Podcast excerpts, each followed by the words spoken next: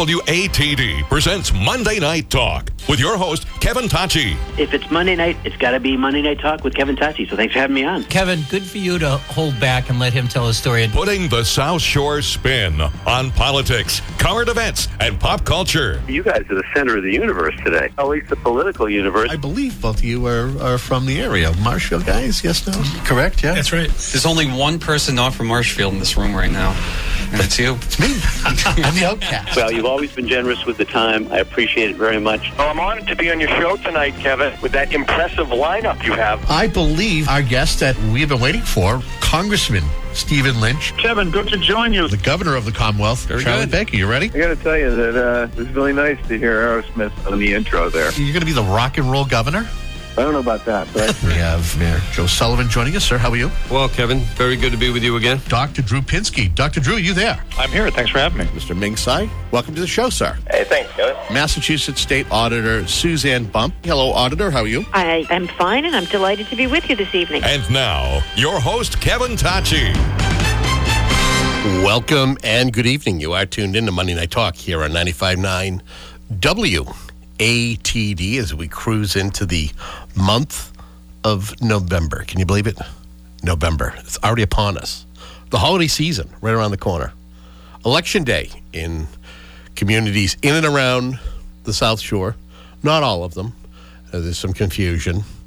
I know that uh, Brockton is having an election tomorrow, Quincy, the great town of Weymouth, Boston, but we don't go that far. I turned my heat on first day of the month. I'm sorry for your loss. that, of course, is uh, the great Larry Nelson uh, on the uh, on the board this evening, joining us. Also, you can hear him uh, midday sometimes. You can hear him two to six, and every Saturday nights with the great Ed Bowen. I know I tune in. Do you? We got a great show lined up for you. We're going to kick things off in a few moments, uh, speaking with Brockton Mayor Robert Sullivan. He is uh, up for a, a third term. We'll chat with, with him. Also, I believe that we're going to have uh, Susan Nicastro. Uh, she is a Ward 4 City Council, also uh, your council president. She's also on the ballot tomorrow in the city of Brockton. Uh, and then we talk with Rick Kelly. Rick is the president of the Plymouth County Deputy Sheriff's Association. We're going to learn a little bit about what the association does, as well as uh, find out about an event that they have coming up Battle of the Badges. That's actually going to be taking place this coming Sunday from 4 to 7 p.m. in Hanover. We'll talk a little bit about, about that and where the funding from that event will go. So that's coming up. That's the first hour in a nutshell. Second hour, second hour is going to be so fun. Uh, we're going to kick things off with Joe Kenney. Joe Kenney is a local animal animal control officer, and uh, he is going to join us to talk a little bit about bears. We see bears everywhere. We hear reports. Is it the same bear? Are there multiple bears? I was going to chat with him about the, the rodent population. It's depending on where you live, it's it's a big problem. Uh, we'll have a chance to chat with him as to what his local community is doing to uh, try to put a dent in the population. I don't think traps is the issue. I believe that they have another way. It's called birth control. No, serious. You want to stay tuned for that. Also, Joe is one of these guys who actually has a, a show. Anytime there's a community event, he has a collection of crazy critters. No, Larry, don't laugh. Crazy critters. I believe he might have 60 species of tarantulas. Uh, I think I asked him to bring a few in tonight and unleash them on the building. Uh, no, uh, but he's going to talk a little bit about his crazy critters. Anything from from lizards, snakes, um, uh, large insects.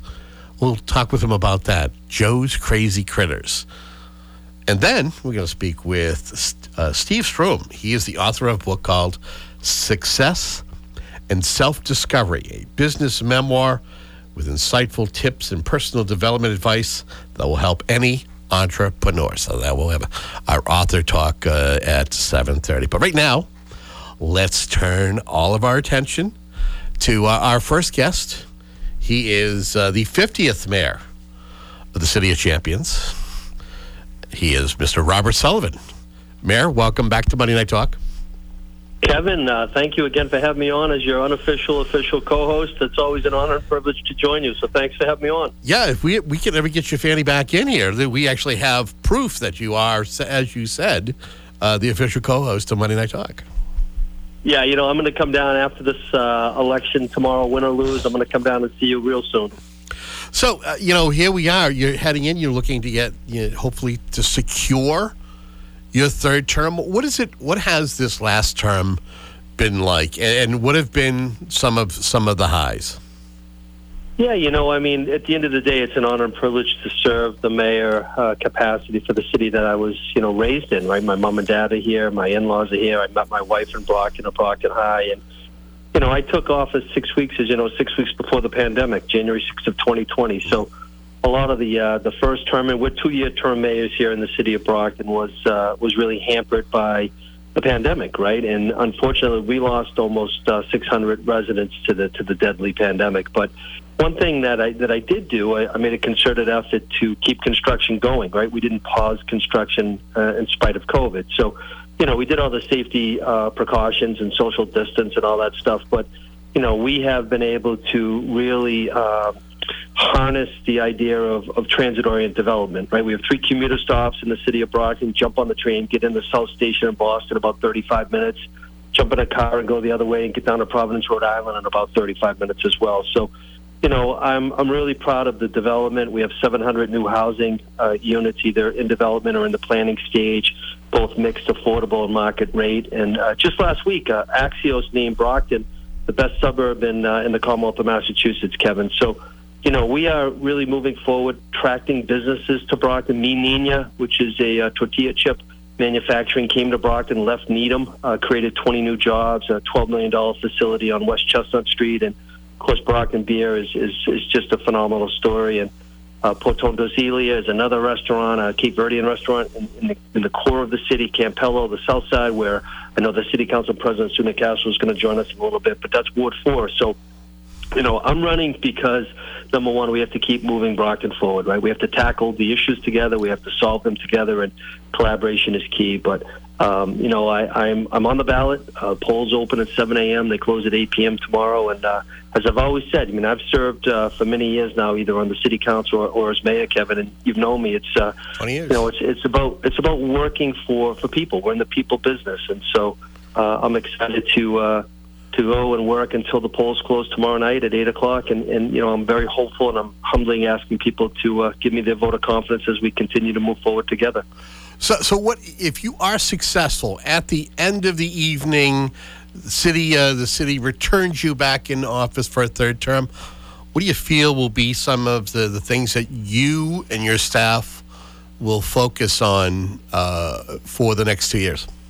Well, a couple of different things. I mean, the quality of life issues. Um, you know, I, I created the Clean City Initiative uh, during my last state of the city. We reinstated a dedicated code enforcement task force, which is both uh, police and building department and, and fire, and they're going out to address uh, citizens' complaints and potential violations throughout the city. But you know, we also, as you know, created a marketing tool called Where Better Begins, right? We're branding the city of Brockton. We have a new professional baseball team coming to Campanelli. So the Brockton Rox are staying here, and then we're going to have a professional uh, Frontier League affiliate coming to, to the city of Champions. So, you know, there's a lot of things going on, Kevin. We're seeing an uptick of mental behavioral health and drugs and alcohol addictions, homelessness without question, and so there's a lot going on, and if I'm fortunate to uh, prevail tomorrow night, I, I need to continue the, the, you know continue the efforts of working uh, to get the Brockton Hospital back up up up online as well. So you know it's about making sure that some of the projects already in the queue, uh, the ARPA projects, the American Rescue Plan projects, the War Memorial renovation for our veterans, the uh, huge expansion of the Council on Aging Senior Center, 5,000 square feet, all parks and playgrounds in the seven wards are being addressed, and um, you know, City Hall itself, which is the most beautiful City Hall, I believe, my humble opinion, in the Commonwealth, right? And so, you know, we need to continue to make sure, number one, that the federal money, which is a one time shot, uh, that we spend it wisely and we really get uh, value out of that money. So it's about relationship building, Kevin. And um, to be an effective leader, you have to be a good listener. So I'm going to continue to, to, to listen to the constituents and work with my fellow elected officials. You mentioned about the, the um, Campanelli Stadium. Uh, home of the Brockton Rox, uh, Futures Collegiate Baseball League, and now you're saying that there's it's going to be a second baseball team, Frontiers League uh, team that's going to be sharing the field and the clubhouse with the Brockton Rox. Absolutely. So we're going to have a total of 80 games, uh, home games at Campanelli. Um, the same ownership. Uh, Brian Kahn, Mr. Brian Kahn owns the Brockton Rox, and he's going to be owning this professional team as well. And you know, it's it's going to be exciting. I mean, I'm a baseball guy. I love baseball, but you don't have to be a, a baseball fanatic to enjoy the the family uh, environment at, at Campanelli Stadium. The ticket prices are so reasonable. The food and beverages are so reasonable, but really, it's going to be a great product on the field. And so we saw when the Savannah Bananas came um, this summer. You know, we had almost six thousand people in the seats at Campanelli. So um, I'm excited to uh, to continue to to work with different businesses. You know, s- sporting en- environments I think are, are, are great, but it's also making sure that um, you know we're addressing the needs of of our city employees. So we have a 98 million dollar public safety building. Uh, located right now, it's it's it's been razed. The old uh, Brockton High School on the corner of Warren Ave and and uh, West Elm Street. We've already um, we've already razed it down, so it's down, and it's going to be a 98 million dollar public safety building. Police and fire, IT going to leave Brockton High to come to this building. It's going to free up about five classroom spaces at Brockton High School for the students and the staff, and and then Beam Brockton Emergency Management is at the War Memorial. They're going to come over, and biggest thing as well is it's going to have two way traffic now. Warren Ave is one way. Uh, it's going to be two way traffic from Spring Street all the way down to Belmont Street, where the courthouse is. So. Um, you know, I'm excited about the things that are going on in the city of Brockton. Two-year terms are, are really quick, uh, but it's about you know understanding what you can do and and you know listening and working with the different organizations in the city of Brockton. And you know, I've been able to uh, to, to get some great endorsements on my reelection. Governor Healey and Lieutenant Governor Driscoll endorsed me. Uh, former Governor Charlie Baker and Karen Polito, the LG, Congressman Lynch, U.S. Senator Markey, uh, former Boston Mayor Marty Walsh endorsed me, and, and Brockton mayors, right? Winthrop Farwell, Jack Yunits, Linda Balzotti.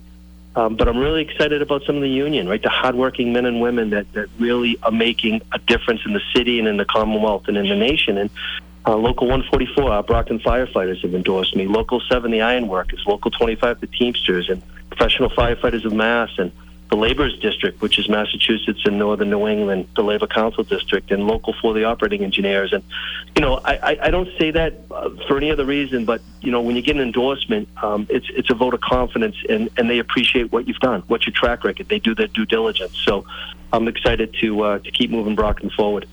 Again, if you're just tuning in, we're speaking with uh, Brockton Mayor Robert Sullivan, who is our guest. His name is on the ballot. Uh, you got the choices if you are in Brockton. Uh, you choose for mayor, choose for city council. Of course, you have ward councilors, you have at-large councilors, and school committee, all on the ballot. Uh, seven wards, 28 precincts, and I think uh, I think the polls open at what 7 a.m. If I'm correct, right, Mayor? They do. They do 7 a.m. to 8 p.m. And, uh, you know, it's supposed to be a beautiful day. It was a beautiful day in September, right? The preliminary, it's nonpartisan, so it's not a primary, it's a preliminary.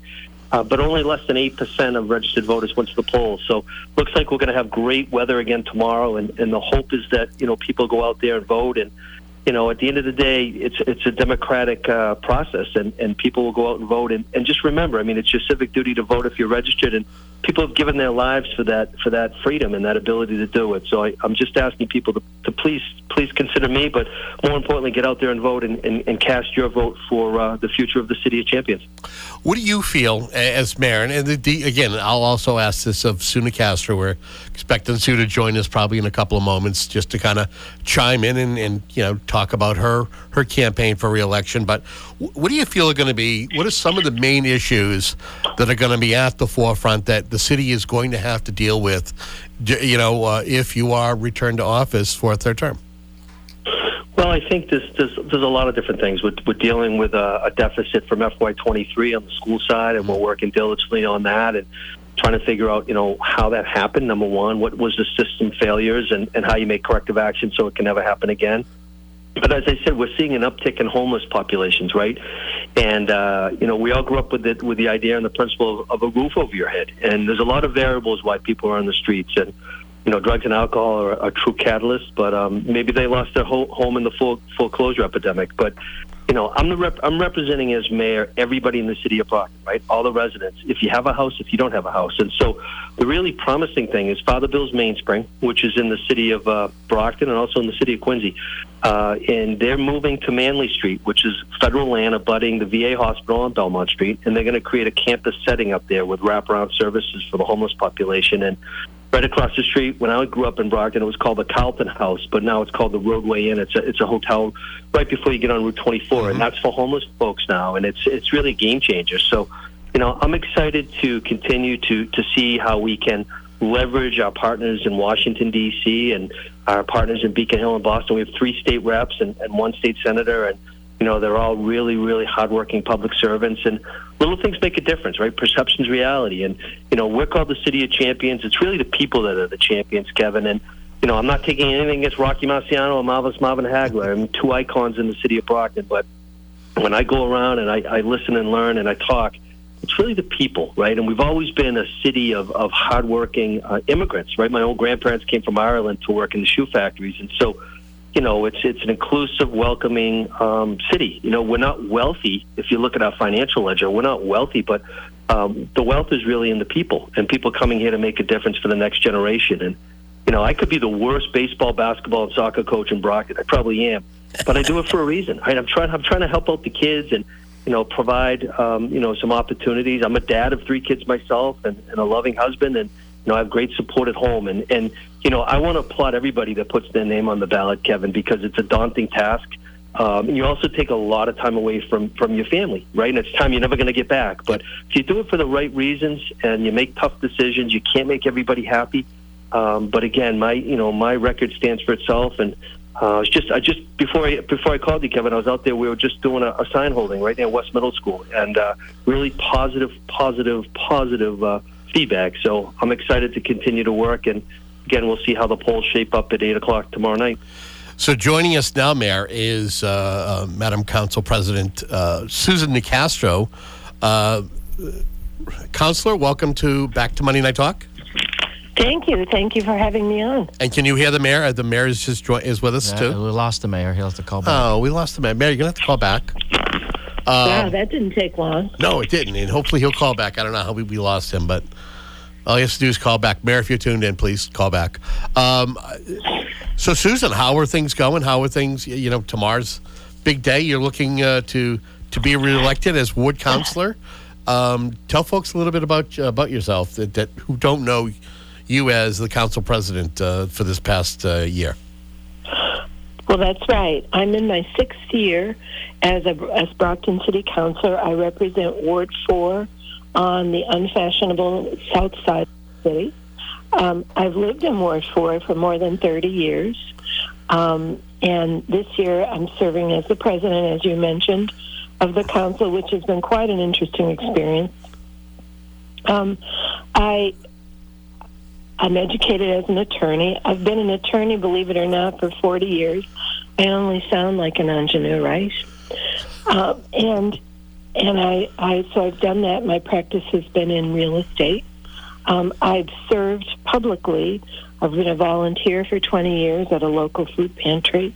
I served on the planning board and the ZBA, and now as a city councilor.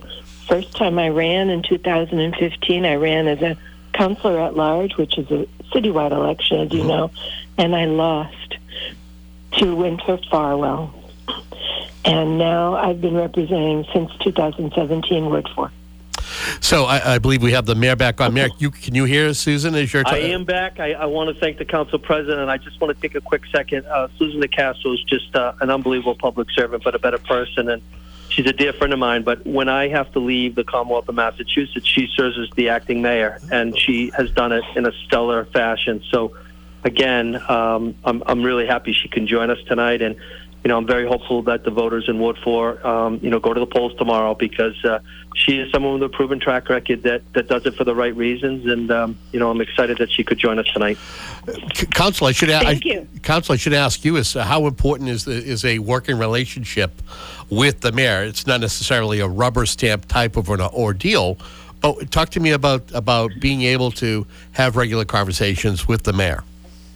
It's very valuable. Communication, it's just it, you, you can't overstate the importance of communication um, in in municipal government, and I'm very fortunate that Mayor Sullivan lets me nag him and remind him of things and bring things to his attention on a regular basis. He's, I think he's a very good mayor, and I, I'm very confident that he will be re- reelected tomorrow. So, so I had asked him, and I'll ask, I'll ask you, I'll, I'll ask you the same question. What do you, what do you feel are going to be if you are returned as a Ward Four counselor uh, to the the city of Brockton? Uh, what do you feel are going to be the the big the big issues that uh, you know the city council and the mayor are going to have to you know uh, tackle come 2024 2025 Um, it will continue to be, I think, the deficiency that was revealed in the um, in last year's budget for the school department. We have to get to the bottom of it and find out why this happened, so that we put um, measures in place that it never happens again. It will also be the unhoused, because as a city with lots of social services, we're we're um, we're seeing an influx of unhoused in addition to all of those we already had. And um, it's heartbreaking, and it's also very difficult to deal with. And we've got to find a way. As you see in the media, there was an article over the weekend about how the Phoenix, Arizona has been handling it. This is happening all over the country. We've got to find a way to address it, to help people find housing because most, most want housing and mental health services. Yeah, I know that there- there's been a the, the the governor has mentioned numerous times that, that there's a there's a cap on the number of, of folks who are going to migrate to this to this state. And I mean, I don't know how it has impacted Brockton, Mayor. I don't know if you can speak to it. Um, yeah, I mean, I, I can. Yeah, I mean, the, the Healey Driscoll uh, administration's been great to work with, much like the, the Baker Polito since I've taken office. And um, they have reserved 15, one five, 15 rooms at the Holiday Inn Express. Um, I'm on a call every Friday. Um, you know, we, we're seeing an uptick in tuberculosis cases, and, uh, you know, we're, we're very concerned about um, the homeless population. And so, you know, we, you know, we are working with the state delegation. We're hoping to get some additional federal money as well. But, you know, I, I can just echo what, what the council president said. You know, we have a duty as elected officials. Actually, I would say as, as human beings, we have a duty to take care of others. So, um, you know, that's that's what we're trying to do here, and you know, providing the the services. I have a social service director in the mayor's office, Ms. Jasmine Bradshaw, that's out there literally walking the streets, um, helping people, and you know. Um, Development is key, but it's also um, a catalyst for making sure that we can take care of those that, that live and more importantly those that work and, and, and are in the city of champions right and one thing that the council president um, she won't toot her own horn but I, but I will it's a major development going on in Ward 4 um, in the Campello section right near the uh, train tracks um, the commuter stop where it used to be Lynch's Towing it was just acquired recently by NeighborWorks Housing Solution and I'm not going to steal the council president's thunder but it's going to be a game changer down there Counselor? It's true. It's true. Um, we actually have three housing projects planned in that it, within a two block radius of each other. Two of them, one, of- I think both are actually NeighborWorks. They've already been approved and permitted. They're ready to break ground. And I expect that it will be happening in early 2024. The third one is going in front of the Brockton ZBA on November 14th for some variance requests.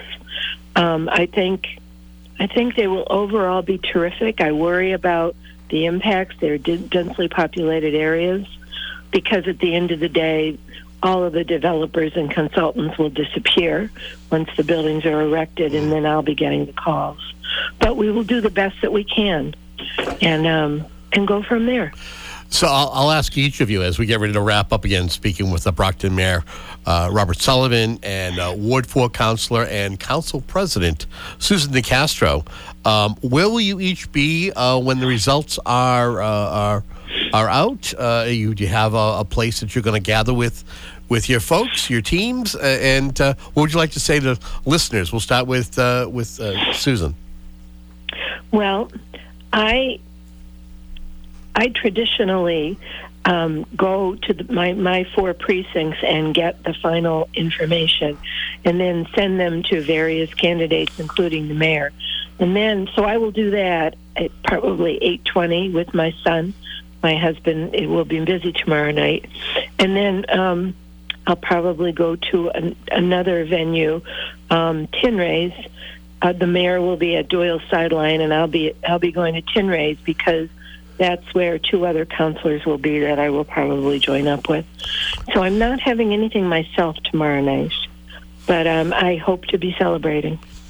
Mayor, same with you. Anything you want to say to the listeners? And, yeah, and- I mean, I, again, I just I just want to urge people to go to the polls tomorrow, 7 a.m. to 8 p.m. and, and please please consider um, both myself and Councilor Castro. But um, yeah, I mean, I have a, a headquarters, a campaign headquarters that I'll be at with my family and, and my friends. My mom and dad are still actively, you know, running my campaign, and my wife Maria and, and our kids will be there, and, and just some really core supporters. And then you know, win or lose, we go over to uh, Tommy Doyle's sidelines on the east side, and um, you know, it's it's just about thanking people. You know, a lot of people, Kevin, have spe- spent a lot of time campaigning, holding signs, doing dear friends cards, knocking doors, um, donating their time and their financial resources. So I'm just very, very thankful, and um, you know, I just, I, again, I'm just excited about the future of Brockton, and and I really believe that we're heading in the right direction. Uh, and I hope people will consider both myself and Councilor Castro. well, Mayor, I want to thank you, and the council, I thank you as well for joining us on this show this evening. Oh, you're welcome. Thank you, Kevin. for having me. Really appreciate it. Have a good evening. Yes. You got it, and we'll, Mayor, we'll have you back on so you can talk a little bit about the holiday parade uh, coming up around Thanksgiving. Would love to come on at at your uh, your beck and request. Just ask me, and I'll be there, Kevin. Sounds like a plan there. Thank you. Be, be well. See You got it. President. Thank you. Robert Sullivan, Mayor of Brockton, as well as uh, Council President Susan Nicastro, I guess. We're going to step aside. When we come back, we'll speak with Rick Kelly, Plymouth County Deputy Sheriff's Association, in just a moment. Stay tuned. This is Monday Night Talk with your host, Kevin Tocci on 95.9 WATD. Fall is a great time to enjoy alfresco dining at the patio at McGuigan's. Start your open air meal with a patio sampler platter piled high with chicken wings, cauliflower, potato skins, egg rolls, and chicken and biscuits. The patio's specialties include koji steak tips, braised short ribs, pan seared salmon, and chicken marsala. Looking for something lighter? Sink your teeth into a patio burger, pulled pork sandwich, fish tacos, or margarita flatbread. Friday and Saturday nights feature live entertainment at the patio at McGuigan's. Sip on a specialty cocktail and unwind from the week as the fall breeze cools down the evening. The patio at McGuigan's is at 552 Washington Street in Whitman Center. And check out McGuigan's Pub next door at 546 Washington Street, also in Whitman Center. The law offices of Drohan, Tocci, and Morgan in Hingham reminds you of the importance of getting involved in the community this holiday season and truly giving to give. It's a boomerang world where helping others comes back to you. Whether it's giving food, toys, or blood, make a difference and help someone. To the world, you might be one person, but to one person, you might be the world. This from the law offices of Drohan, Tocci, and Morgan in Hingham. Call 781 749 7200.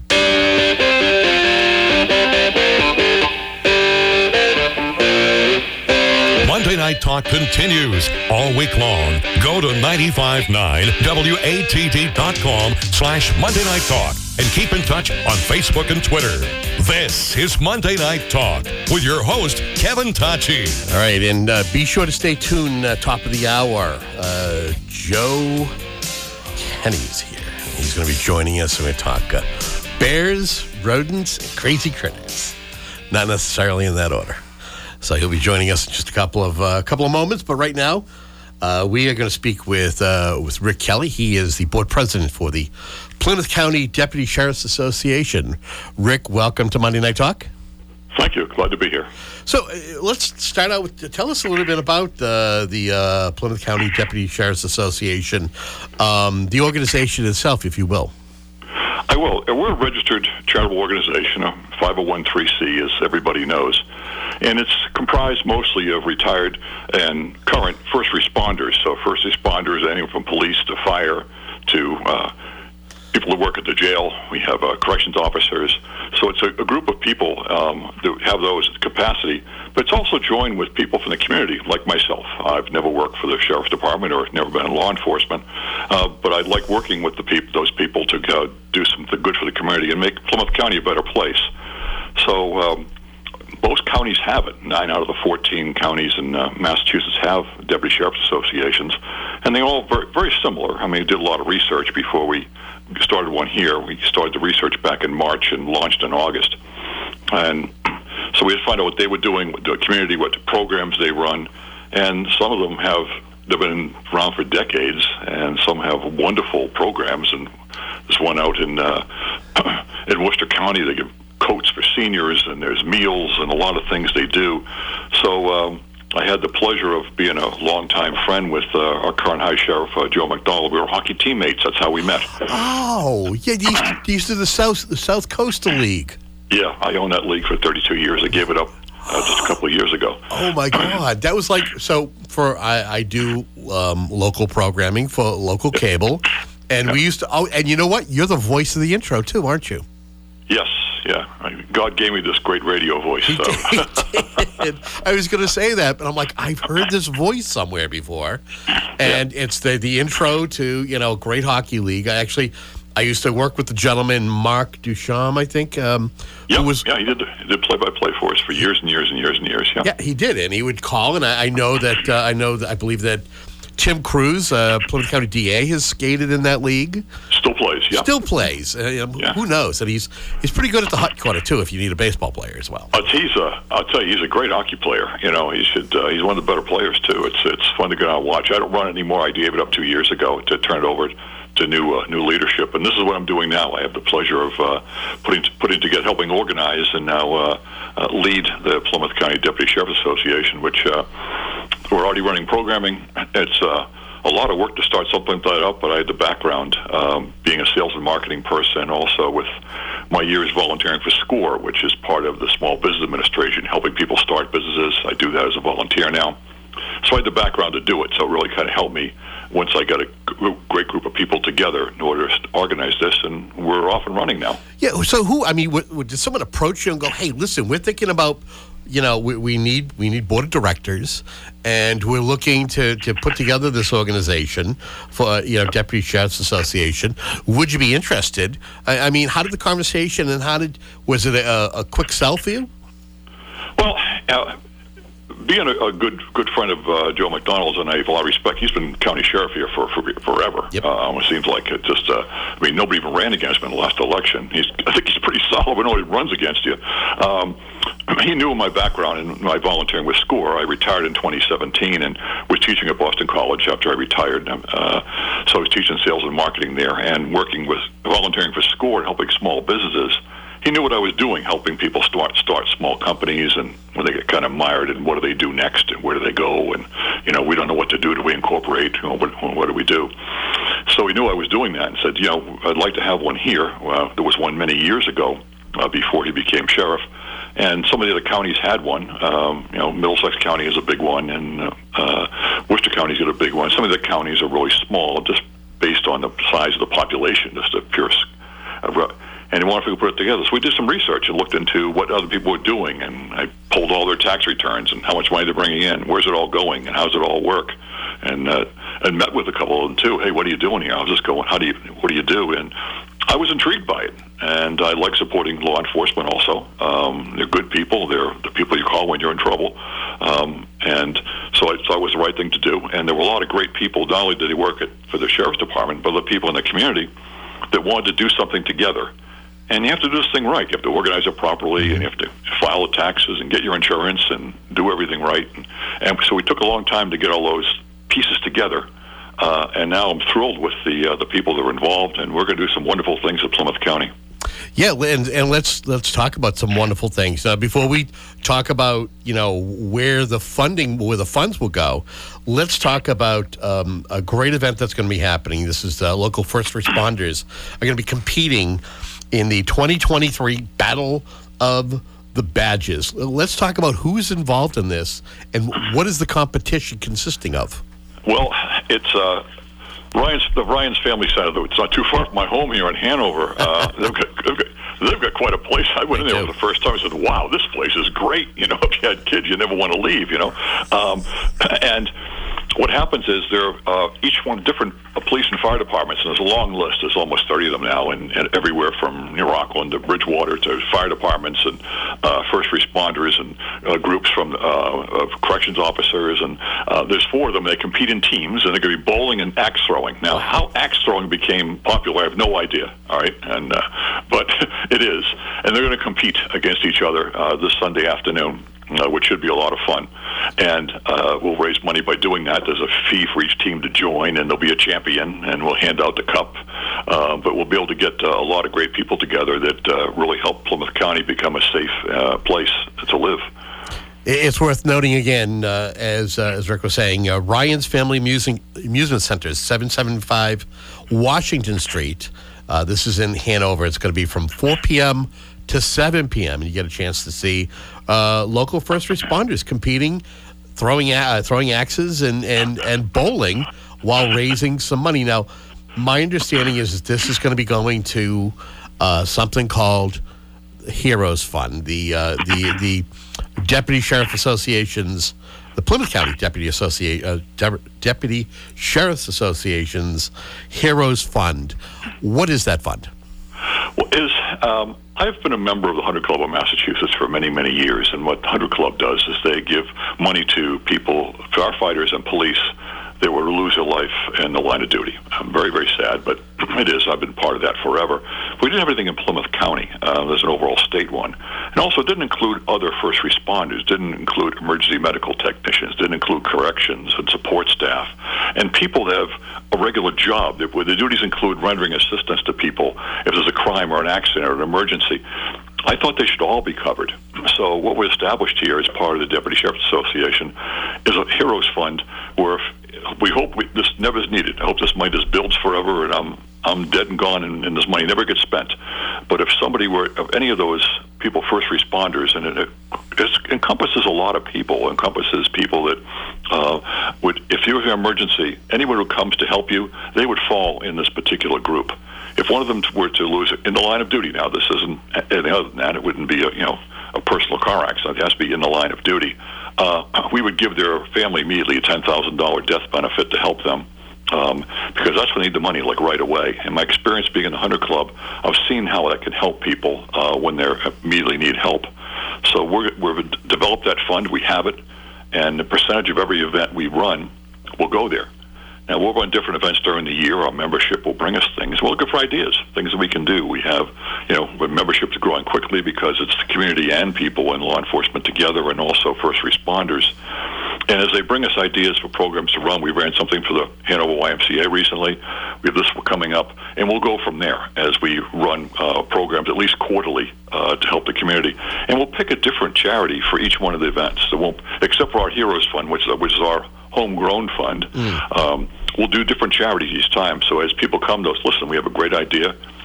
We can run it because we've established. We have the office, we have the staff, we have the computers, we have the, the insurance. We can run programs now uh, and run them because everything's bonded and, and uh, taxes are paid and everything's done properly.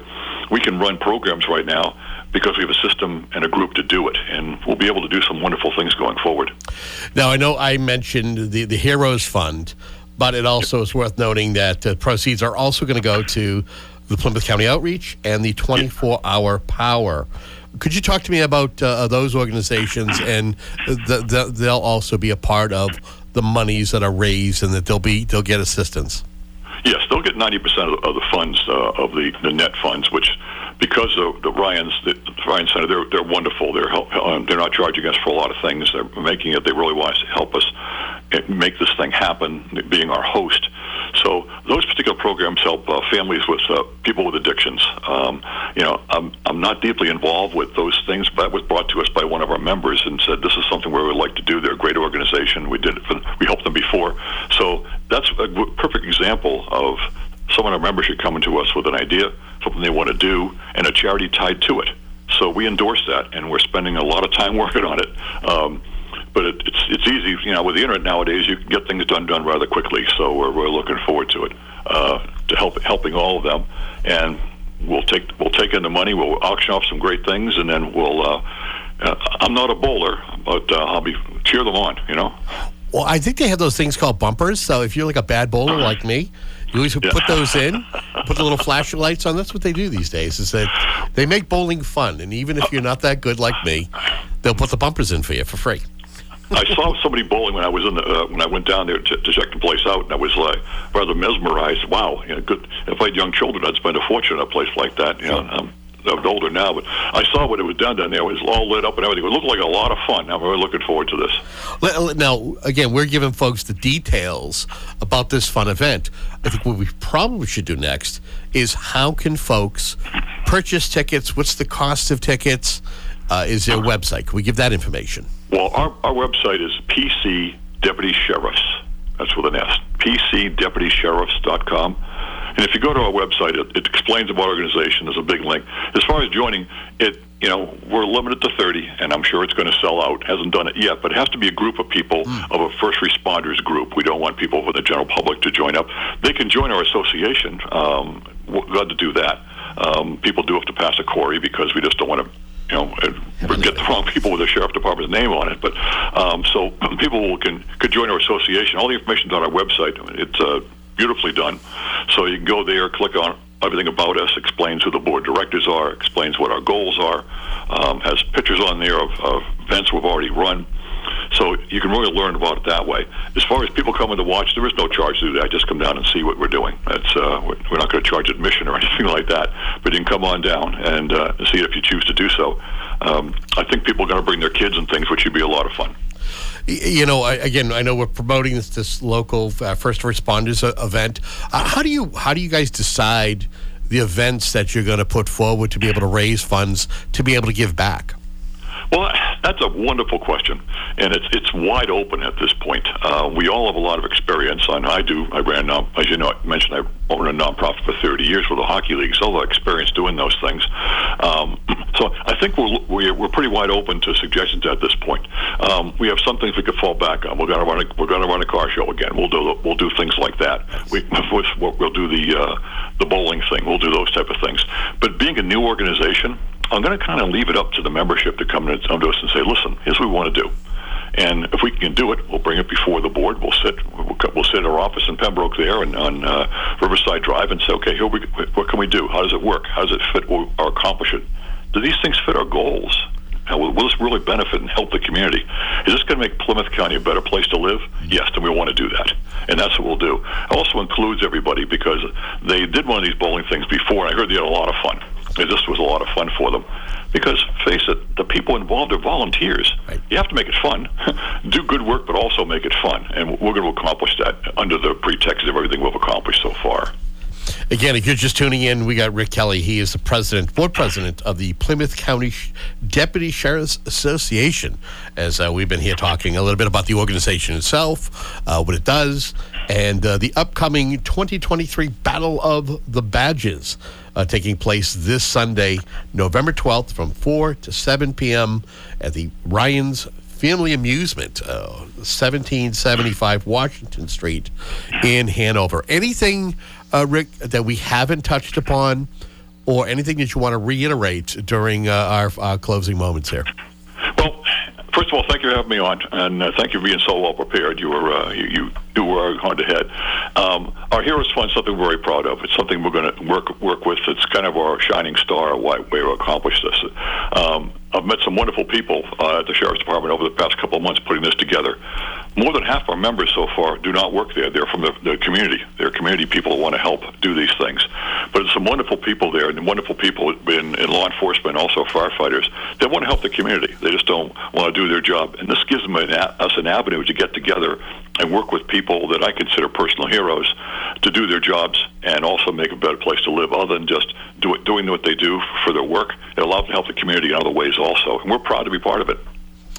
Well, we are proud to be able to kind of share this information, and we welcome you back on. Uh, maybe in uh, four or five weeks, uh, you got some uh, events coming up, but just to remind folks of the work that you do, uh, you have an open door. Thank you very much. Don't forget, on the, on the web, we're PCDeputySheriffs.com. All the information is right there, and feel free to call. Excellent. Well, thank you so much, and we look forward to talking to you again soon. Thank you. Good night now, Kevin. Okay. He is, uh, Rick Kelly, uh, our guest. And can you believe it? Oh, the first hour, gone. It goes that fast. Hour number two uh, is just right around the corner. Uh, top of the hour news and the weather to kind of keep you up to speed as to what's going on. Brought to you by uh, CBS News. Uh, and then uh, Joe Kenney. He's already here, warming up in the bullpen. And uh, we're looking forward to uh, chatting with him uh, as he is a, a local animal control officer and an all around good guy. We'll talk with him in just a couple of moments. But right now, you are tuned into Monday Night Talk right here on 95.9 WATD. We'll be back in uh, just a few moments. Don't go anywhere.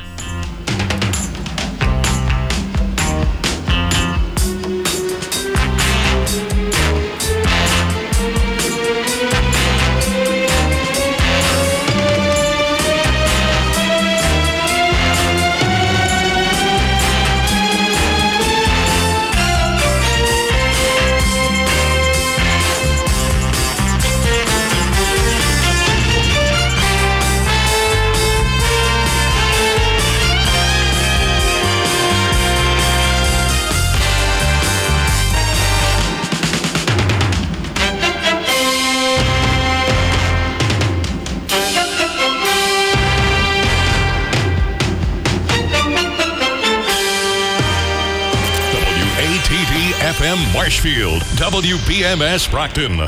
Fall is a great time to enjoy alfresco dining at the patio at McGuigan's. Start your open air meal with a patio sampler platter piled high with chicken wings, cauliflower, potato skins, egg rolls, and chicken and biscuits. The patio's specialties include koji steak tips, braised short ribs, pan seared salmon, and chicken marsala. Looking for something lighter? Sink your teeth into a patio burger, pulled pork sandwich, fish tacos, or margarita flatbread. Friday and Saturday nights feature live entertainment at the patio at McGuigan's. Sip on a specialty cocktail and unwind from the week as the fall breeze cools down the evening. The patio at McGuigan's is at 552 Washington Street in Whitman Center. And check out McGuigan's Pub next door at 546 Washington Street, also in Whitman Center. Ahead, indulge yourself every Wednesday night. Tune into the Francesca Lucas Show and join me for provocative conversation, intriguing stories, and inspiration. So sit back and relax, or be stimulated, or both, because being connected feels good. And who doesn't need more of that these days? Don't miss the Francesca Lucas Show Wednesdays at 9 p.m. on 95.9 WATD. Find Monday Night Talk on Facebook and share your opinions. Go to 959watd.com slash Monday Night Talk. All right. We are back. Later this hour, we are going to speak with uh, book author uh, Steve Stroum, uh, author of the book Success and Self Discovery. It's coming up uh, at the, the bottom of the hour, but right now, uh, our guest is Mr. Joe Kenney. Uh, Joe is the uh, he's the animal control officer in the great town of, of Abington, but he's also somebody who uh, has a, uh, a well renowned educational program called Joe's Crazy Critters. And this is where kids and even adults have a chance if they want to, you know, pet a, um, a lizard or snake or any type of, you know, critter. Joe may have it. You never know. But uh, he's also somebody who has to deal with the animal population on a regular basis. Joe, welcome to Monday Night Talk. How's it going, guys? This is your your first time here. Great to have you. Yeah, definitely my first time. Never been on a radio before, so this is a whole new thing. Um, I, as an ACO, um, what has it been like this year in regards to you know whether it's yourself or even talking with other animal control officers dealing with bear sightings? Has it, is it something that you've been having conversations with people? So it's been a pretty big topic this year, um, especially in our area. Um, fortunately, it's actually stayed out of Abington, which is nice. But um, in the local towns, Abington, um, Hanson, Whitman, Rockland, they're all pretty close by. So we've had some discussion about it. Um, but fortunately, most of that stuff has been handled pretty well with the police. They kind of inform people, been keeping people posted with stuff, um, and just really keeping the public as informed as possible um, as they get calls. They always touch base with me, let me know when it's in town, if it's hanging out in a neighborhood or a certain area, it's gotten into trash, something like that. Now, what's what's the consensus? Are, are there a slew of bears, or is it just one bear that has uh, a really good travel? You know, that knows how to travel well. So, as far as I'm aware right now, um, I think there may be two ish in the area. Um, maybe not so much in the Hanson Whitman area, but more so in that East Bridgewater area, kind of passing in and out. Um, and there's one that's been predominantly more active, so to say. Um, he's kind of got the name Pumpkin in recent lights.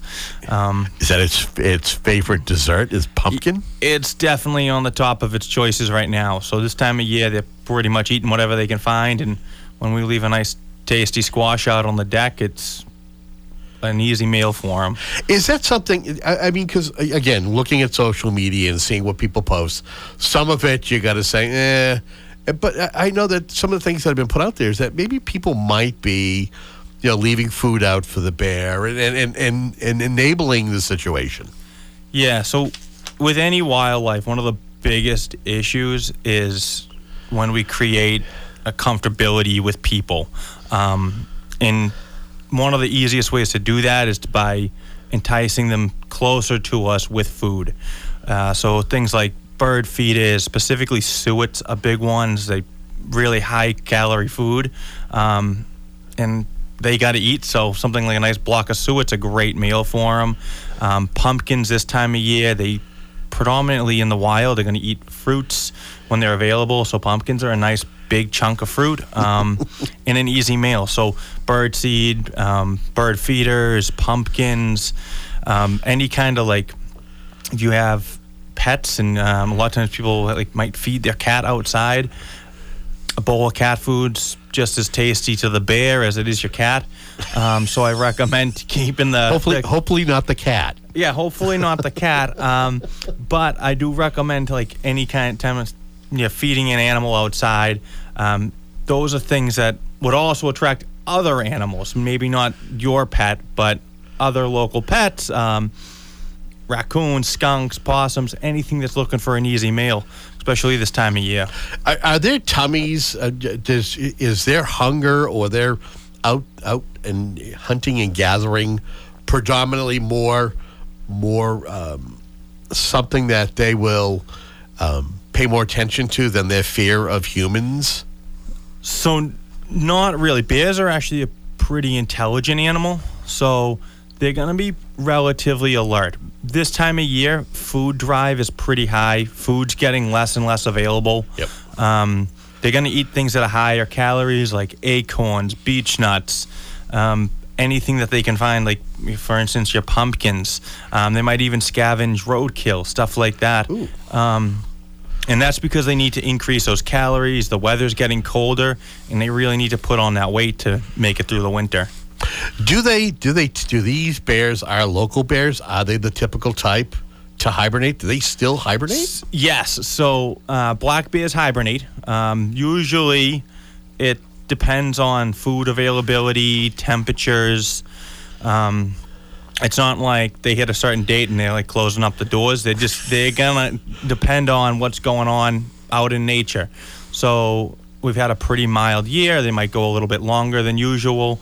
Um, typically, end of October, mid-November is when they start looking for somewhere to bunker down, um, and then they'll kind of do a hibernation or kind of a dormancy period.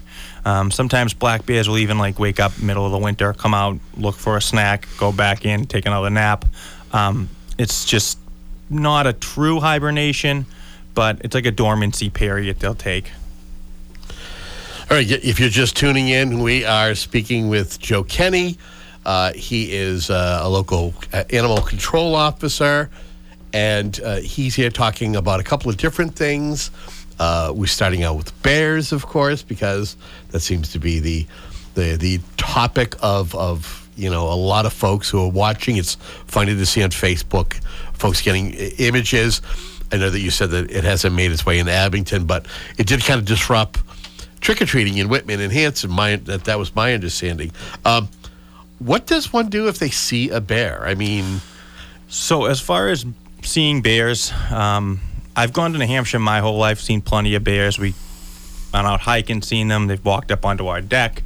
Um, the best thing to do, make yourself known. Um, you don't want to startle them as much as you don't want them Yeah. startling you. Yeah. So if you're walking, make noise. If you're in a wooded area, um, make that noise. Make yourself aware that there could be something around. Um, and typically, they're going to see you and notice you before you notice them. Um, like I said, they're pretty smart and they're they're aware of what's going on. They're looking out for predators. They're looking out for potential threats. yeah, they're very And- instinctual. yeah, it's very instinctual. So they don't see people as a food source. They're going to see us as a threat, something that they want to stay away from. They don't want to encounter us.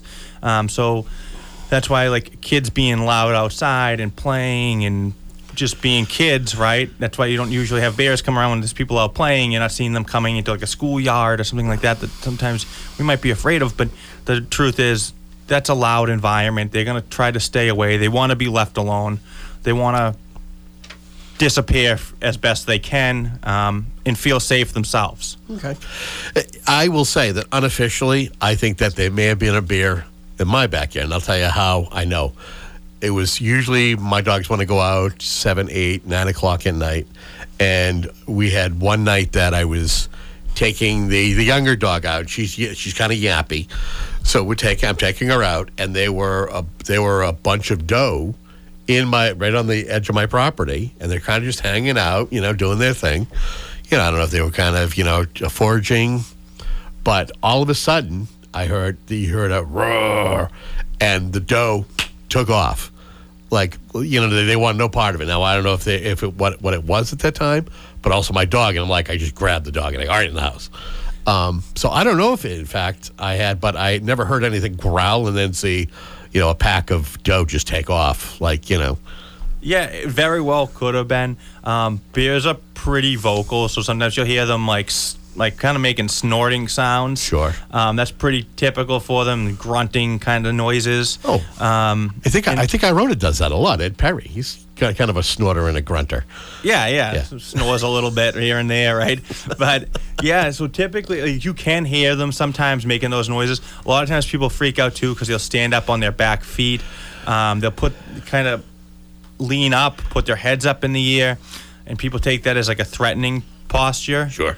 Um, they typically don't have the greatest eyesight. They can see what they say is pretty much like us, but they're kind of nearsighted, right? Okay. So they don't see quite as good. Um, It's kind of out of so- focus. yeah, it's out of focus a little bit. So a lot of times their sense of smell is much more important to them. So what they're doing is they're trying to stand up. They're trying to figure out what's going on. If they can't quite see something and they think there's something around, they might stand up. And like you said, sometimes they do make noises, um, growling, kind of snorting, gruff kind of sounds. Right. So I feel like we've learned a lot about about our our local neighborhood bear, uh, who happens to you know been making its way from one community to to the next. And th- thank you for sharing some of the information Yeah, that absolutely. you and your local ACOs, I'm sure, share from time to time and and keep an eye out on. Um, I want to talk about another another incident, and, and I found it interesting not too long ago that you actually did a, a cable show uh, talking talking about the growth of the rat population, and it seems as though it's it's exploding. Yeah, so I think it's a popular anywhere there's humans is going to be rats, right? Um, and it does seem to be more and more popular. Um, again, it's an issue that I think it's going to continue to develop as more and more people population goes up. We have more food out. We're leaving trash out. Um, dumpsters, having uh, really big things, having secure dumpsters. Um, you really want to eliminate the food sources. Um, I can, you know, seem to be hating on bird feeders here today, but um, bird feeders are a big thing. So that excess seed that's falling on the ground, I want to try to rake that up, get that excess seed off the ground. Um, your squirrels are knocking stuff off. Oh Your- my God! Let's let's let's not go there because two. I want to say three years ago, I learned in regards to how pesky. eh, Talk about another rodent. Uh, how pesky squirrels can be. I've tried every trick in the book where I would have like an iron iron rod out in the middle of the backyard, and I would grease, you know, the pole so I couldn't get up there. And you know what? Gosh darn it! Every time I turned around, it would find its way. I got pictures of it. Like it would be, it would find its way into the feeder. We had one that was we had suction cups on the window. Don't know how, but the little bugger found its way into that. Oh yeah, if there's a way to get to get food, a squirrel will find a way. I think they unionized. That's just Yeah. my my thought. There's actually some funny videos on like YouTube where they make like squirrel mazes getting to bird feeders. Um, squirrels are another very innovative creature when it comes to getting food. Um, so they'll, they'll definitely be get robbing your bird feeders. It's crazy too. At night, we actually get like flying squirrels around here. People don't realize it, but at night, flying squirrels visit your bird feeders. No. Yeah, right. Crazy little tiny guys. Um, we have two species in Mass. We have the southern and northern flying squirrel in Massachusetts, but who knew? Yeah, weird things, right? No, uh, but again, if there's a way for them to find a way to, to get in and, and get a, uh, get a treat, they'll, they'll they'll definitely do it. So, what exactly is your community doing to try to uh, cull down the um, the rat population? Is it is it so much as putting traps out, or are you guys taking another approach? So, there's been some things discussed. Um, in reality, the biggest thing is education with this stuff. Um, it's educating business owners, uh, restaurant owners, uh, even homeowners, just on safe ways to store seed, whether that's even grass seed. Um, if you have bags of grass seed in your sheds, um, it's Guilty. another really Guilty. pop. Yeah, almost everyone has it, and we don't think about it, right? But that's an easy food source. Their main food for a natural wild rat would be seeds, right? So they're going to be eating like your wheat seeds and stuff like that. Um, so our grass seed is a huge food drive for them. So that's why we're getting them in like our residential neighborhoods. People are like, oh, there's no food. I don't have anything. I'm like, oh, you get 10 bags of grass seed for the spring sitting in your shed for the whole winter. That's an easy way for them to get in, eat that seed up. Um, and a lot of times, like we might store our bird seed in the shed. If you have seeds in the shed, I always recommend putting them into metal barrels. Um, there's some other like more alternative ways of like preventing them too. There's like sound machines that you can put in different areas if you're getting them in a constant place um, that are a nice long-term thing that are eco-friendly. Um, as well as how like if you're having a real issue with it, it's good to let the health department know. Um, sometimes they'll keep track of where these things are happening, just to make sure there's something not crazy going on in one area. But it's a good idea to kind of keep track of that stuff and just really stay on top of it. So I I recently visited the uh, the Abington Board of Health with uh, Lindsay Wright, public health nurse, and Chris Schultz, uh, your uh, public health uh, uh, guy, and uh, they had a batch of of Slim Jims. I'm like, oh, I don't mind if I have one. He goes, well, oh, we need those for the traps. I'm like, what? What are, you- what are you talking about? What exactly is the deal with Slim Jims and and rodent rodent traps? So I, people use all kinds of different baits. Um, the Slim Jims might be an easy easy one. It's got a lot of odor to it. Um, so it's just something that's oily, greasy. It's a high calorie snack for these things, right? They're just trying to survive, so they're gonna eat anything, anything that they can find, and it's easier to find something that smells good. Um, peanut butter is another common product for that stuff. Oh sure. So yeah, peanut butter, Slim Jims. I've caught my share um, of chipmunks with peanut butter. yeah, yeah, that's a, co- a pretty common one, right? Um, and But no, my understanding is is that there's like a prophylactic that that, that you that there's a birth control that is being fed using the Slim Jim. Is that accurate? yeah, so so there is some uh, birth control stuff, so you can actually put it in the food, and then the rodents will eat it and essentially become sterile. Um, and it'll cut back significantly on populations. Um, and it's a relatively effective way in high density areas. Um, so putting in those calls, if it's if it's something where you're having a lot of them in one area, um, something where they might be able to treat using something in that same sense, um, and that stuff is another safe way to do this. Um, putting things like d-CON that are a pretty toxic chemical, Yeah. where like these rodents are eating it, and then an owl eats it, and then in return the owl's getting sick. Right, you're and- affecting the ecosystem Yeah, you're affecting things up the ecosystem, up, up the ch- food chain. Um, this is something that really affects what eats it. Um, so it's a little bit more eco-friendly, and in many cases even more effective by cutting off the reproduction. Um, Is and have you noticed? Has this been successful, or is it too early to say? I'd say it's probably too early to say. Um, I haven't been receiving as many calls over the past year or so, so but I'm sure the health department's still getting a lot. Um, As animal control, we don't take as many of the pest issues as like the health department takes. Um, we still get the calls every now and then, and we'll kind of educate people, recommend different companies for different pl- things. But um, the health department's going to get a lot of those calls, and how they Abington's actually been pretty good about implementing some techniques to try to curve that issue in different areas. Something we'll definitely have to, to watch. And again, if you're just tuning in, Joe Kenney, uh, he's here uh, chatting, uh, talking bears and, and rats, and and now we're going to talk critters. And I have to say is that your attraction, your educational program, is something that a lot of the kids and the families adore. Whether it's at the local summer concerts or if it's at you know one of the Oktoberfests people love to come over and see some of the the great animals and, and insects that you have. Yeah, so uh, I run Joe's Crazy Critters. Um, a lot of people call me like the critter guy, uh, the snake guy, right? Um, I've been become pretty common. Um, know most of the, the kids in town at this point, right? Yeah. They all know who I am. Um, I've been doing those programs for about 18 years, and it's a hands-on kind of program, mostly reptile-based. I like the idea that some of these animals are a little bit less known, um, or even in some cases feared, like snakes and stuff like that. Um, and in many cases, people that are terrified of these things at the end of an hour-long program or the end of hanging out with at one of my tables for a short period of time, they're touching them, they're holding them, they're taking pictures. Um, recently had a woman she was 98 years old. Um, she told me it was on her bucket list to touch a snake and i was like all right well now we're gonna then make you take a picture with one right? We gotta get gotta have some proof there.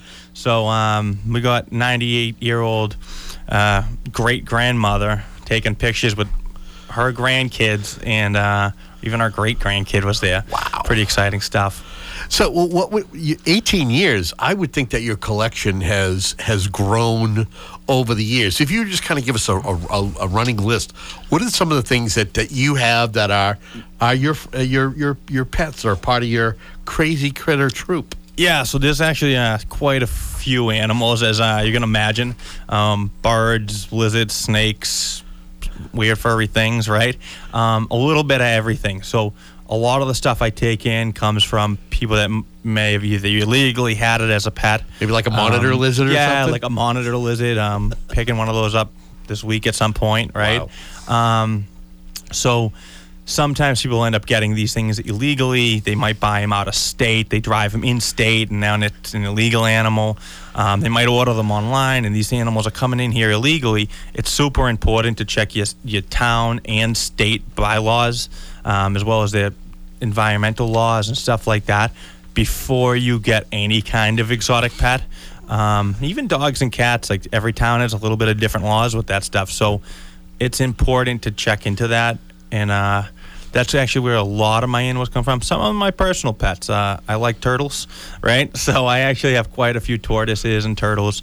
Um, I really like my geckos. Those are some of my favorites. Uh, the weird little guys. All right, no, no, no, let's not do any advertising here now. So, no. yeah, yeah, right. So, um, what about as far as as far as insects? Uh, do you have any Well, I don't know if you can call a tarantula an insect. Can yeah, you? You so can you? I do have some bug-like creatures, right? So uh, mostly arachnids. So arachnids like your spiders, scorpions, whip scorpions. There's a whole bunch of them in there. They're eight-legged critters.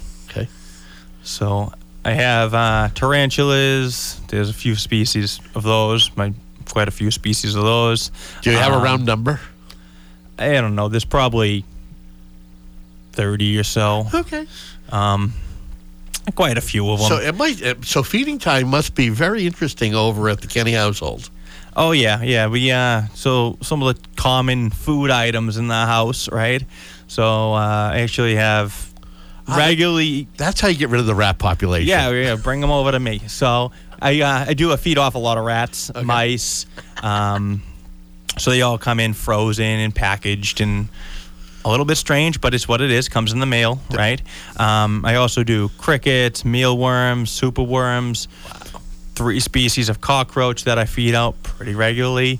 Um, my mailman's always a little bit weirded out when he has a box of cockroaches in the car, but you know they're all tropical ones that are common food sources for reptiles, Okay. right? Do these things make noise or? So no, the uh, the crickets make noise. It's one of my least favorite things about any of the food is the hey, your box is making noise. What's yeah, that? yeah, yeah. It's the crickets, right? They're uh, I think it can be a little bit irritating, like, especially if that one cricket gets loose and you can just hear it Oh somewhere. God, somewhere in the house. Yeah, so that's why I stick with the cockroaches. They don't make noise. Um, Creep people out, but they don't make noise.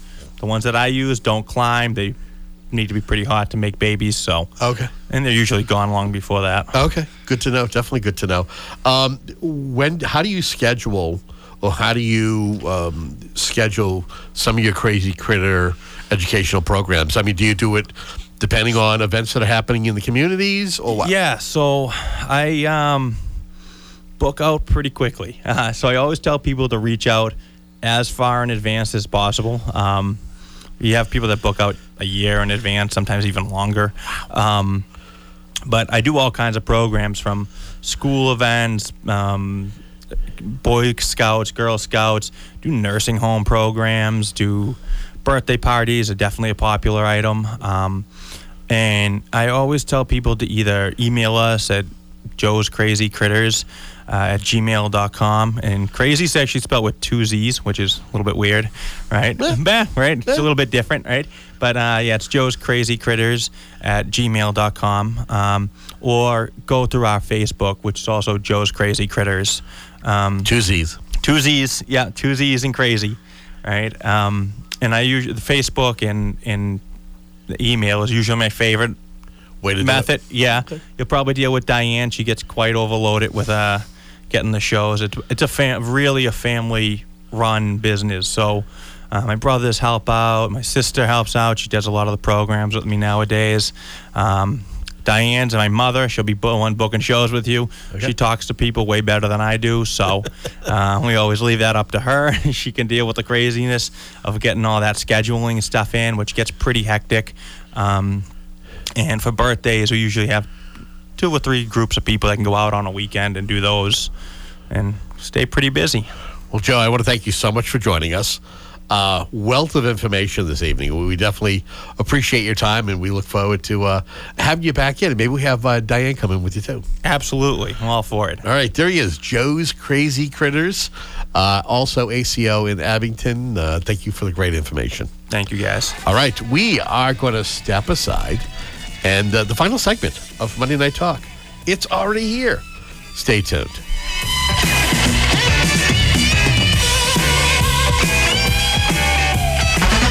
This is Monday Night Talk with your host, Kevin Tocci on 95.9 WATD. I'm Peter Brown of Tiny and Sons Auto Glass in Pembroke. People ask me, is there anything they can do to prevent getting a broken windshield? Is there anything I can do to prevent getting a broken windshield? See, there is.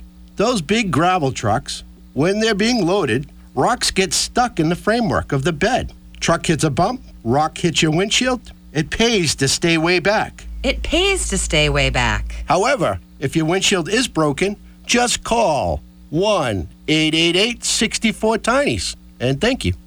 By the middle of the week, so much news has come your way, you need your own team to sort it out.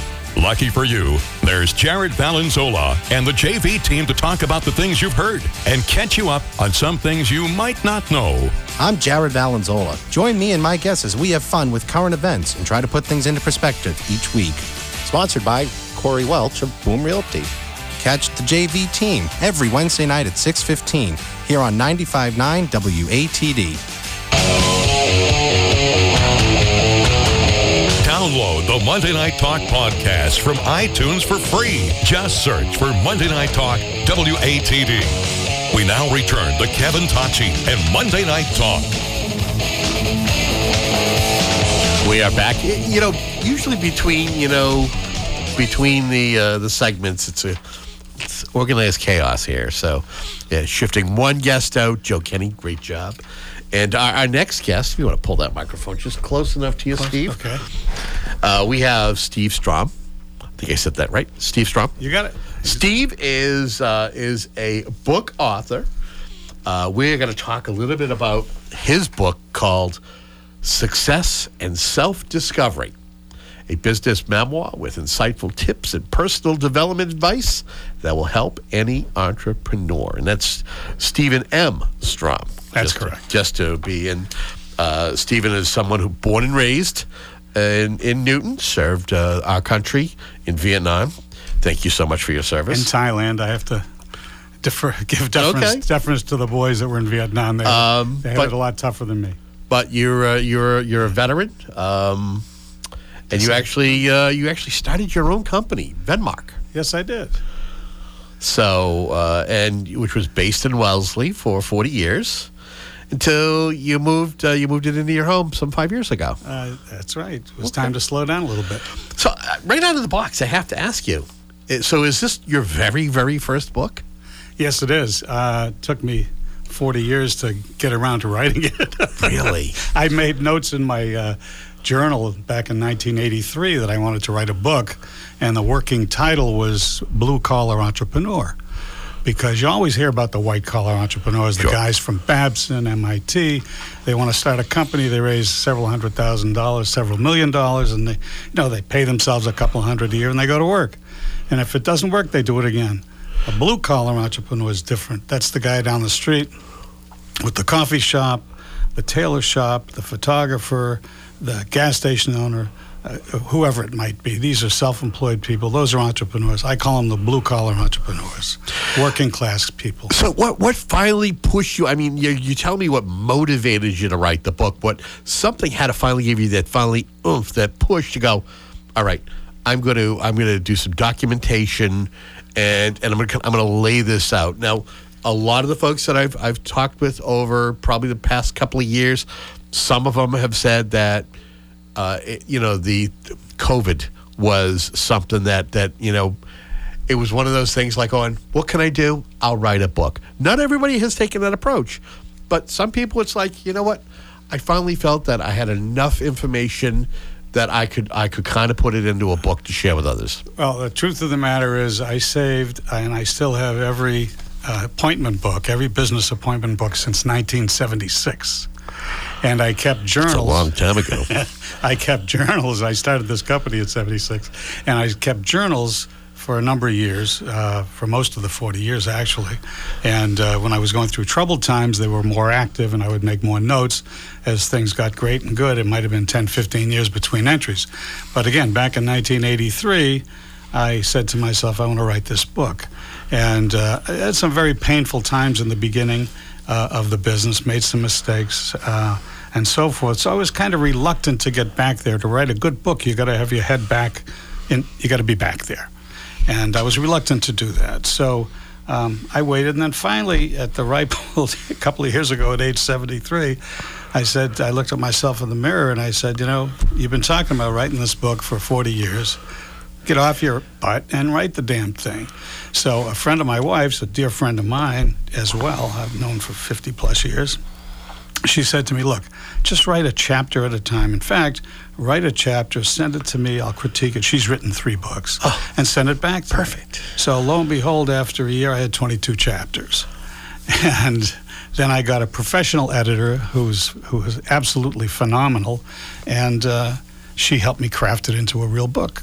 And uh, I uh, launched it. I haven't really, you know, launched it, but I, I published it in uh, mid-August, and it's uh, taken off pretty well. I'm pretty happy. So, so how do you feel? How do you feel the process went for you as an author? You know what I mean? I mean, were there times? I mean, depending on who you are, and you know, some people it flows. Other people they Well- they get to they get to they get a little bit of a writing block, or they get to a point where they're like going, I don't like how you know what I mean. It doesn't come as easy as maybe the first couple of chapters. Well, overall, I've, I've probably I've rewritten the book probably ten times at least. Um, it doesn't. You know, it's interesting. I, you know, I, I write for a living. I've been a publicist for for forty plus years, and over the past oh, I would say fifteen years in particular, I wrote a lot of blog posts and a lot of articles. So I have a I had a collection of a couple hundred essays. So I spread those out as the basis for a, a number of things. Like there's a chapter, for example, entitled "Low Pricing Can Kill Your Business," and that was at one time a, an essay that I wrote and about a, an experience that I had where I, I geez, I, I was talking to these executives in their conference room, and I uh, they loved what I was talking about, p- promoting their products uh, internationally. It was a medical company. And I'm sitting down with a half a dozen people and the VP of this and the executive VP of that, and everybody's getting excited about what I was doing. And once I told them the fee, the room went silent, and uh, they essentially said, Thank you very much, and ushered me out the door. And geez, that bothered me. I'll never forget it was February 12th, my dad's birthday. So it took me a while, and I woke up at about three in the morning, and, and lo and behold, I just it, it occurred to me that my price was too for what I described I could achieve for them. My price was too low, and that's why I came up with the title "Low Pricing Can Kill Your Business." But it was the best thing that ever happened to me because I repositioned the company, renamed the company, increased all my fees dramatically. I ended up doing ten thousand a week in business for six weeks. I couldn't keep up with it because what had happened was I was I was talking about what I did and giving them Ford prices for a Porsche product, but when I raised the prices up more in line with with um, what I presented, I started selling more and doing better. So, so that was one example, of, you know, of uh, uh, low pricing can kill your business. That became a chapter. That that was a good analogy. Ford pricing for a Porsche product. I like that. um, why are you so passionate about National Entrepreneurship Month? Uh, did you ever hear about it before? Uh, Before talking to a guy named Ian? No. Yeah. Okay. Or, That- or reading your book? No. Yeah, that's what that, that's what bothered. Entrepreneurs are the backbone of the country. Um, I got a report from the 95th Congress back in back in 1978, which talked about entrepreneurship being the foundation of America and the future of America. And back in those days, 92% of new jobs were created by small businesses. Today it's down to 64%. So it's small business, entrepreneurship, risk takers. That's the foundation for the country. And a lot of people don't know about these blue collar entrepreneurs, everyday entrepreneurs, and what they do for people.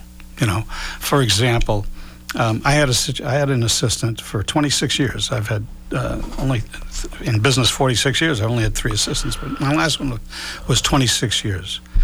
And she said to me one day, she was she and her husband owned a second home, and uh, she was sitting in you know at her desk, sort of moping. I said, "Geez, what's the matter?" And she said, uh, "Well, they've increased the taxes on my second home up in New Hampshire, and I'm going to have to I'm going to have to uh, lease it out and rent it." And we didn't, didn't really didn't want to do that, but we don't have any choice. They said, "Well, how much are you renting it for?" And she said, 1500 a week."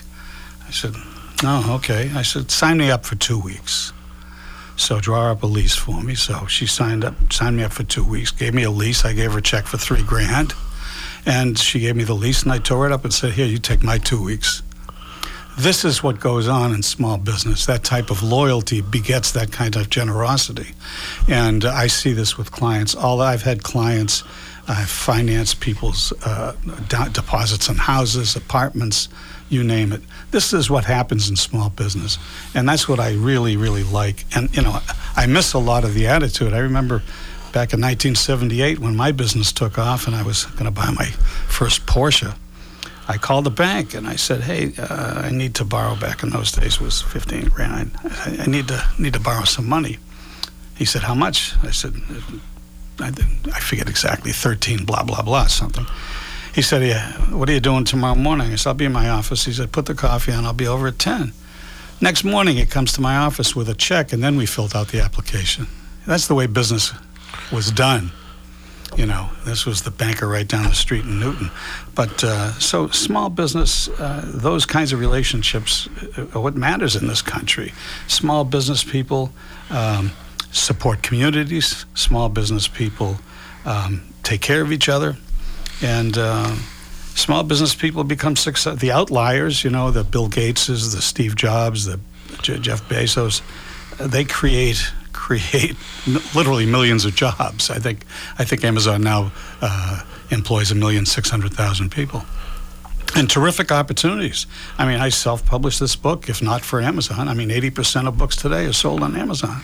So you know, uh, and they have a terrific program for uh, promoting books and so forth. So get, there are a lot of opportunities created by entrepreneurs. Um, and again, what I especially like about entrepreneurship is the mindset of freedom, the mindset of free enterprise, and philanthropy. And I think of Ken Langone, for example, who financed, uh, uh, arranged the financing for um, the Home Depot um, with, uh, geez, I forget the guy, Arthur Blank, and the other fellow's name escapes me right now. And uh, as a result of his good fortune, he finances uh, doctors now can go to NYU medical kids can go to NYU medical school free tuition free because he put up a hundred million dollars to for tuition free medical school. So this is what entrepreneurs do. Mm. And um, you know, I personally was inspired by an uncle of mine who uh, did extremely well. He was the uh, co-founder of Egghead Software. I don't know if you remember Egghead Software. I, I the back in the day. egghead sounds like a like a, a vaguely familiar term, but I don't want to lie to you and go, yo, yeah, you know. But he was uh, in Seattle and in the in the uh, involved with a, a, a lot of the high tech guys and did extremely well. In the last ten years of his life, he gave away ninety million dollars, and he told me it was more exciting to give that money away than it was to make the money. And that's you know an inspiration to me. And uh, um, un- unfortunately, I don't have those kinds of assets, but uh, nevertheless. And it's worth noting to folks that, that November actually is National Entrepreneurship Month, so which is which is why I, I asked that. So talk to me about about the the fork in the road that made you decide: Do I want to work for somebody, or do I want to do I want to be an entrepreneur? I mean, when when did that happen for you? Um, there were always sparks of it early on in my life, but uh, but the real the re- the real fire came when uh, I worked uh, for a company called Ameri- Fireman's Fund American Life Insurance Company in uh, Walnut Creek, California. The company was in San Francisco, and I was uh, got a job in the division in California after I moved out there, and. Um, I worked. I took over a sales territory that was 49th out of 50 in the country, and I took over the territory uh, in, uh, in this 1975. Within three months, I outproduced my predecessor's entire previous year. Took the territory from 49th out of 50 to third place in the entire company. And my boss called me into his office, and I figured this is fantastic. I'm going to get a, you know, probably going to get a raise. So he called me into his office and I sat down and, and he says, You know, Steve, in life, there are people that need to have steak to be happy, he said, and other people are satisfied with pork and beans. He said, Around here, pork and beans are just fine. Do you get my drift? And I got his drift, all right. So I was just absolutely blown away that here I would be in a multinational corporation doing an absolute incredible job, out producing everybody, and uh, I get treated like that. I was totally dejected. So I took the next four weeks, and I and I was really conflicted because I basically didn't work for four weeks. I went down to the Marina Green in San Francisco. I ran. I worked out, uh, chilled out. I made a couple of calls, and then a month later, I happened to be in the home office in San Francisco. The VP in charge of brokerage sales puts his hand on my shoulder and says, "Congratulations." I said, "For what?" He said, "You're leading the company in sales." And I just looked at him and I said, Shame on you, Dick. I said, Shame on you. I'm leading your company in sales and I haven't worked in four weeks. At this point. I was I had had enough. You know, I didn't know how to deal with it. So you I kind of checked. You kind of checked out. yeah, I figured if hey, if I can get myself fired, that's you know, any rate. Uh, and in those days, it was tight security at Fireman's Fund. I remember one afternoon. Um, so anyway, I went into his office and he said, "Talk to me," and I, I did. I said, "Listen, I, I want to write your national sales training program. You guys don't have a clue what you're doing." So I got triple promoted into that. Then we went back and forth. He says, "What if we don't?" You know, we've never done this before. What if we don't promote you? I said, I'll go to the competition. They'll promote me, you know. Anyway, so I, I ended up getting myself promoted in the home office. That was culture shock because when you're in the field working for a company, you go out visiting people, you're bringing them something they need and they want to see you, you know. Mm-hmm. In the home office, I was sitting in this big room with a bunch of people. I, I wrote the national sales training program in two weeks. It wasn't a big deal because I'd already been implementing it. Any rate, that turned out to be a disaster, and somebody had heard about me, a fellow by the name of Mike Gerber. Now, Mike is extremely successful guy. He's written 13 biz- best-selling business books, and he was my mentor. He recruited me into this company. It was called Newsmaker. We we created publicity for people, and uh, the exciting thing about it was it was straight commission sales. And I said to myself, you know, if you're really as good as you think you are, then you got to do this. But it was an agonizing decision. Even though I was in my mid 20s, fortunately, we didn't have any children. My wife had a great job. We talked about it extensively, and uh, I decided to go for it. And again, I, it was a small business. Uh, my it, total income was a basis of commissions and overrides on salespeople that I hired. And you know, the average income in the country in those days was about 10.8 a year, 10,800 a year. And I had, I'd been making about 17,000 in a company car, so I was doing real well. So I let that go, went dove in straight commission, and lo and behold, within three months, um, my two partners said to me, "Hey, listen, we'd like to put you on salary." So they gave me 36,000 a year plus a company car. So here I am, you know, 26, 27 years old. I'm making three times the national average for income. Now, in those, to give you a perspective, in those days, 35,000, 36,000, multiply it times, you know, 5.81, and you're talking about, you know, a kid making 175,000, you know, was doing pretty well. So anyway, I did that for six months, and we went from zero to 70 some odd thousand in sales. And my wife and I promised each other when we moved to San Francisco in 74 would come back to the bi- for the bicentennial in 76. So we came back for the bicentennial, and my wife stayed for two weeks. I only stayed for one, and I had been, Kevin, I had been so um, burnt out, not burnt out, yeah, maybe burnt out. I, I was, let me put it this way. I was going to work at six in the morning and coming home at midnight. Uh. Yeah, you know, smoking a couple of packs of butts a day. I wasn't eating because I was too busy. You know, anyway, it was crazy. So when I took that break and came home and saw the family, saw my friends, had a great time, a week I was able to decompress and, and feel normal again. And I was hoping to get back after all that effort I put into some kind of a more regular life, you know, because that was insane. Exciting. You know, every day was a World Series. 18 hours a uh, 18 hours a day. It was exciting. I mean, I just, you know, sleep got in the way. I mean, I just didn't want to take the time. You know, it's your own business. You get excited and enthusiastic. And I had, I had two partners who, you know, who were um, older than I was, and they were just, you know, they were getting it out of me and getting it to happen, and it, you know, it was it worked out. You know, so at any rate, after my one week vacation. I got back to San Francisco. I got a call from Mike. Said, "Hey, meet me at the airport. We got a gig in Los Angeles." On the way back, he says, "Hey, we want you to start another company for us." And I said, "Wait a minute. That, that wasn't our ag- agreement. That wasn't our arrangement." And I'm, you know, and I was, I was, it was a gut punch. It, it was like taking a right to the gut from Mike Tyson. It was awful. Did you feel like it was a setback? Oh, total setback. Yeah, Yeah, total setback.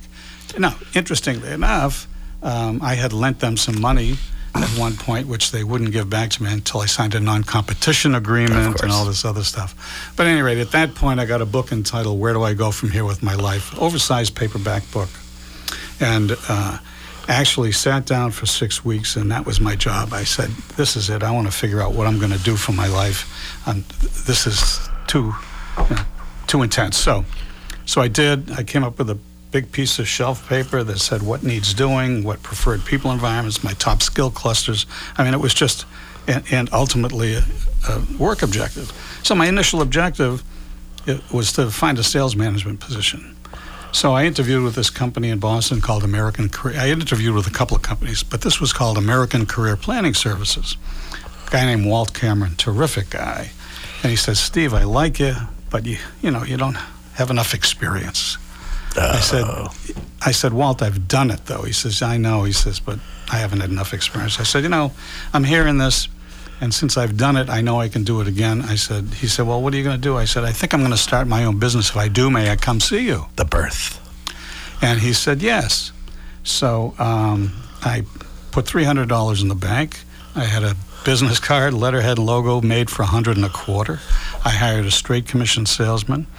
I had order pads made and this and that, and I went and I saw Walt Cameron at uh, Prudential Tower in Boston. And I remember the appointment was on December 12th, 1976. And uh, I, my wife was my assistant. I said, I have a one o'clock appointment. I want you to call me at about um, call me at about 1.15, 1.20. Take me out of a meeting. I want to appear to be important. Says, what am I going to say? It doesn't matter. So anyway, she calls.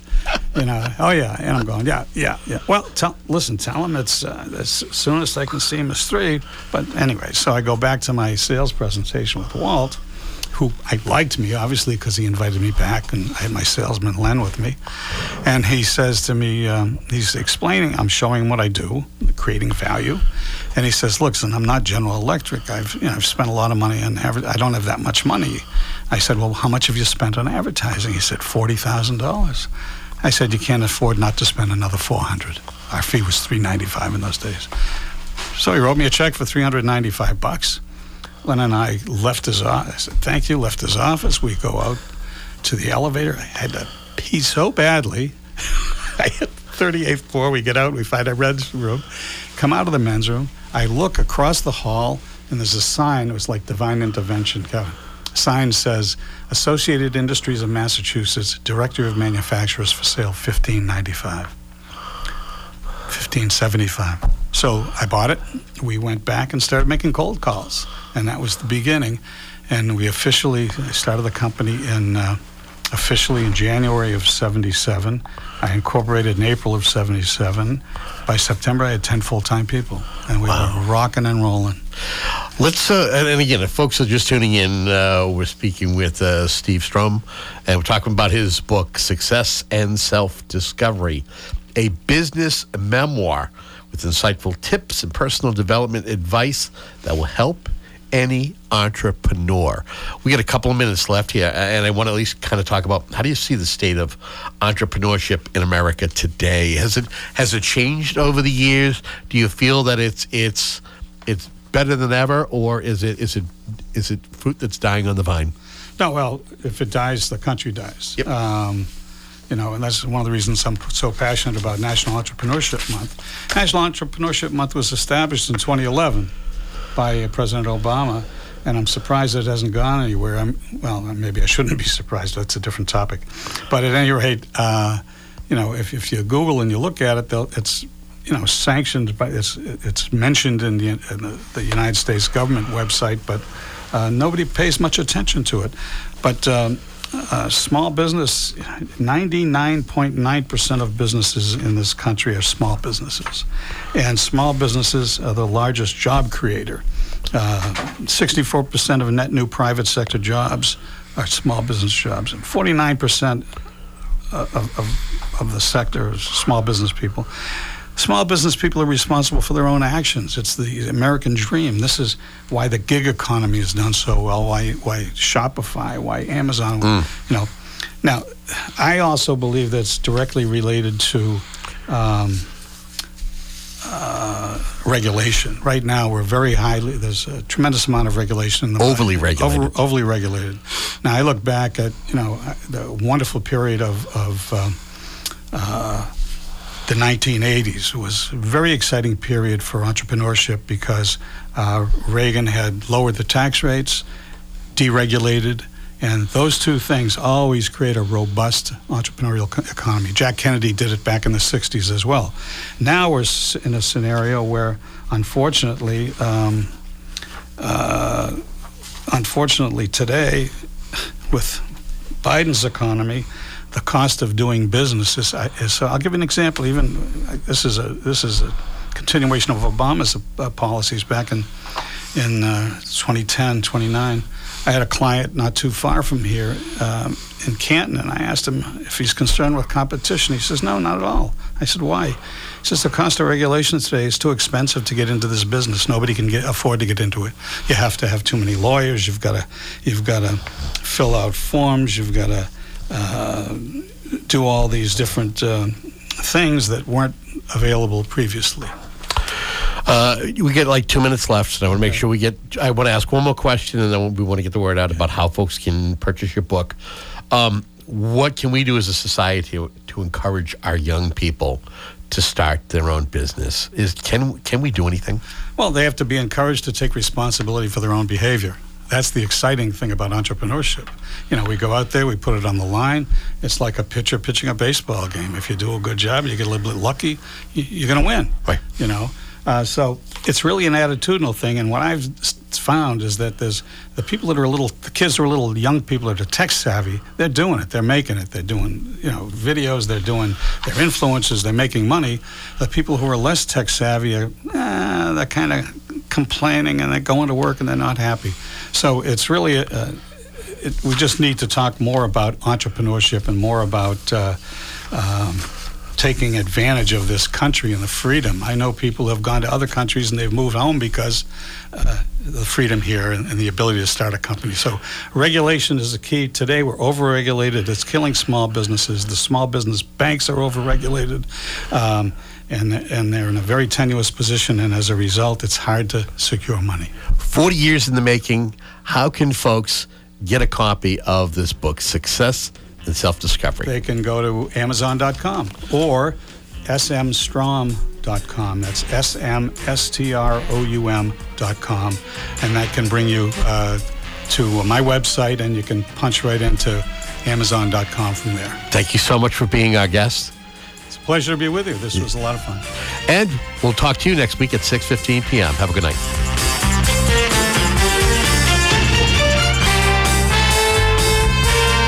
WATD FM Marshfield, WBMS Brockton. The South Shore's first choice for live team coverage of breaking news, emergency traffic, and severe weather. WATD. Streaming online at 959WATD.com and with your smart speaker just by saying play WATD.